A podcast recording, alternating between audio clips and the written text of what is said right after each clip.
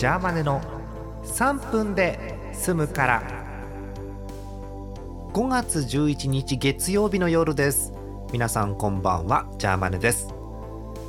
えー、なんかね毎日朝方とか夜中に地震があったりとかですね。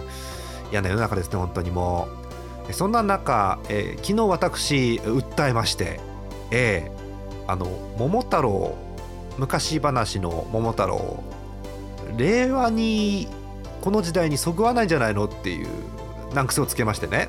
えー、えー、だからちょっと最近風に変えた方がもういいんじゃないのっていう。桃食ったなんて話をしたわけですよ。で、えー、昨日までのあらすじ、えー、昔々あるところにおじいさんとおばあさんがいました。おじいさんは山へグループホームに。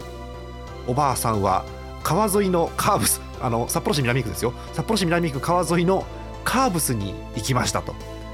でそしたら、えー、カーブスの川上から川上ってなんだ、えー、から、えー、タピオカがねそう桃食べませんから。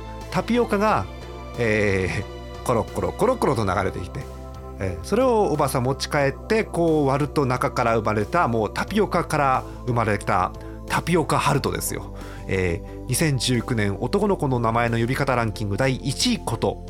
太郎の現代版ですよね。タピオカハルトが生まれましたというのが昨日までのあらすじです。はいやっと生まれました。で今日はその続きということなんですけれども口回ってないな。その続きということなんですけれども言い直しますよ。はい。えー、っと桃太郎はある日こう鬼退治に行くっていうわけですよ。ね。でももう鬼ってさね見たことある鬼。うん。あと鬼だからって怖いのも偏見だしね。そう。だから現代の怖いもの嫌なものなんか、えー、対峙したいなっていううんとね、えー、言われのないクレームを言う客。これが多分皆さん好きな方いないでしょ？多分。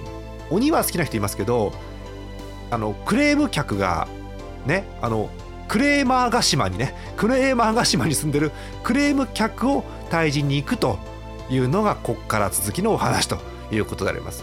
さて明日は誰が仲間になるんでしょうか？乞うご期待。